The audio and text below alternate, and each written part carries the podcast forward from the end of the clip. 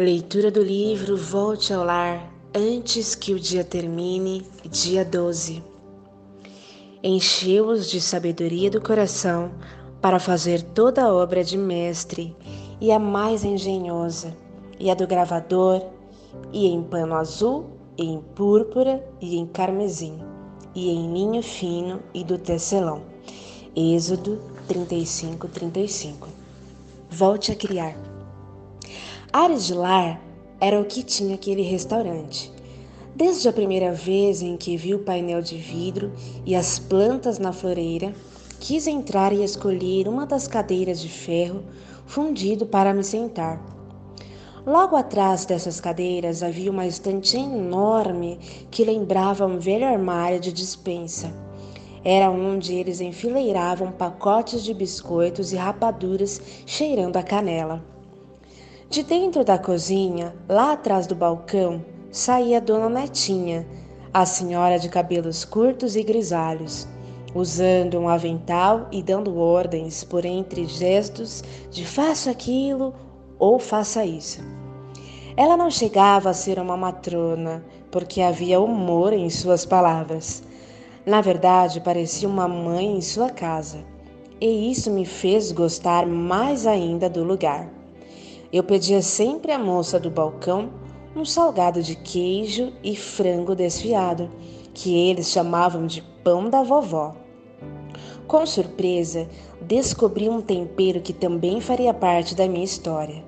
Fui aprendendo a admirar o capricho embutido no fazer desses doces, biscoitos e outras iguarias. Dona Netinha era a alma por trás daquilo tudo tinha falado ao arquiteto que queria uma casa para servir seus clientes, um cantinho pintado à mão, cortinas e tudo o que um lar tivesse. As filhas davam sugestões de como adaptar seu gosto às propostas da modernidade. Para agradá-la, o arquiteto foi atrás de ladrilhos hidráulicos de verdade. Ganhou de sua boca uma alegre exclamação de que beleza! Assim que instalou as peças. Aquilo era quase tão bonito quanto o chão de tijolos encerados das casas que ela deixou no interior. Quando decidiu ganhar a vida numa cidade onde tudo era novo.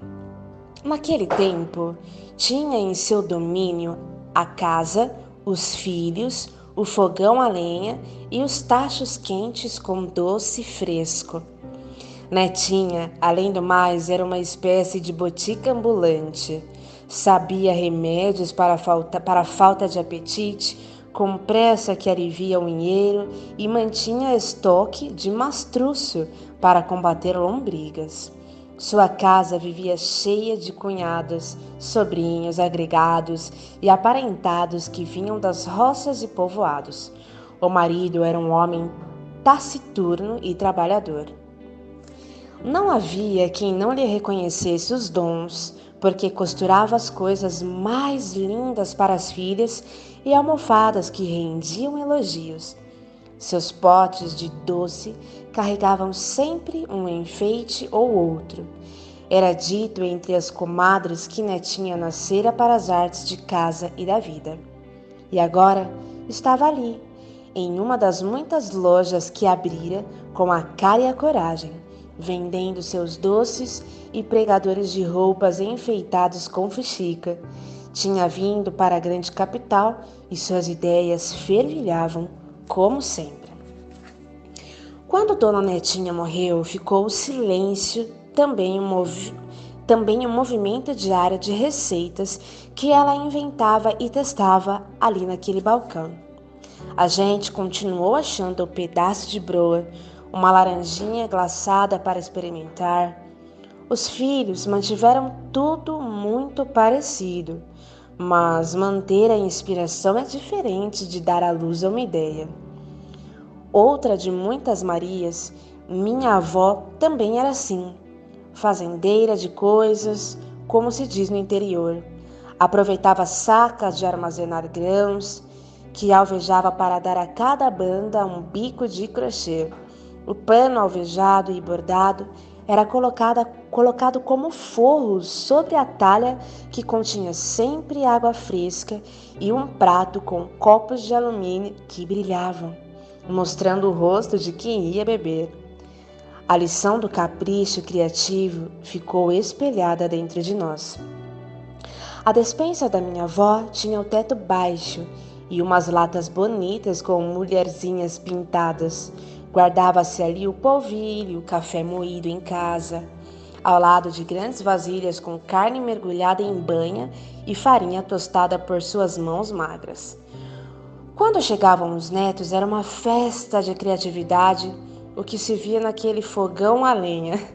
Ingredientes comuns eram transformados em receitas que ainda me dão água na boca. Minha avó dava nome às suas galinhas e tinha sempre um bolo ou uma brevidade em algum lugar para oferecer a quem chegasse.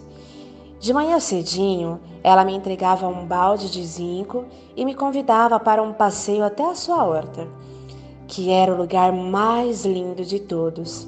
Ficava à beira de um riacho, após um morro. Ainda consigo escutar o som da alça do balde que dançava em sua mão. Chegar à horta e molhar cada broto verde que saltava da terra preta era rever as gotinhas aninhadas nas folhas dos alfaces maiores. Espiar o que a avó inventava convertia o serviço em passeio. Ela plantava os canteiros de modo que ficassem coloridos, com molduras de hortaliças. Suas filhas aprenderam com ela a transformar em lar uma casa, a partir do que pudessem criar, ainda que tivessem pouco. Passavam um dia cantando, conversando, pondo no molho e para quarar as roupas, compartilhando o cuidado dos filhos. Quarar era ensaboar com sabão em barra de tecido e deixá-lo ao sol, para que o calor amolecesse a sujeira incrustada, já que não existiam os produtos de agora. Além de quarar, tinha aprendido também que habitam em palavras perdidas casear, alinhavar, marinar e glaçar. Essas damas econômicas me ensinaram muito sobre criar qualquer coisa. Durante o dia, estavam sempre intrigadas com alguma fórmula. Podiam guardar e aproveitar sementes, cascas e talos dos alimentos. Veja o que fiz com a casca de banana, dizia uma, não sem que a outra tivesse suas artes para mostrar. Das panelas saía um perfume que reunia qualquer coisa que vissem das feiras. E a feira era sempre o paraíso dessas mulheres, com a eterna exposição de objetos simples em alumínio batido que iam servir a travessa para qualquer coisa magnífica. A criatividade as visitava todos os dias, quando tinham de multiplicar o cozido e receber toda aquela gente que vinha para comer. Frutas nunca envelheciam sem que fossem transformadas em um doce ou uma torta. Uma compota podia arrancar interjeições, mas quase tudo que faziam lançava as palavras em um balde vazio. Aquelas eram mulheres admiráveis, firmes como os filhos e duras quando necessário corrigiam com a criatividade das frases curtas e secas, em tempos de pouca ousadia para crianças, sabedoria sem diploma e diplomacia sem título. Esvaziavam e nos davam latas de conserva com as quais fazíamos cozinhados de brincadeirinhas.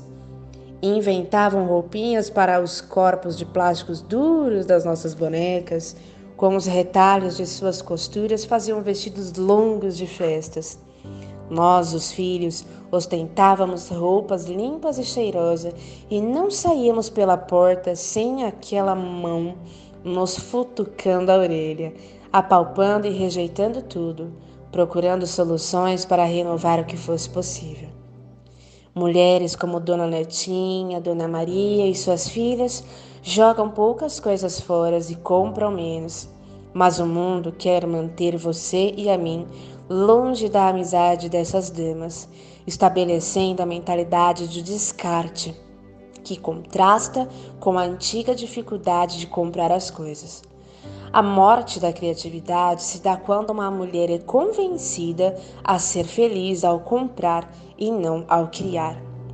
As novas mulheres vão sendo ensinadas a conquistar, sem o necessário treinamento para a disciplina e a responsabilidade de manter aquilo que conquistaram, e sem muito amar o que lhes foi dado.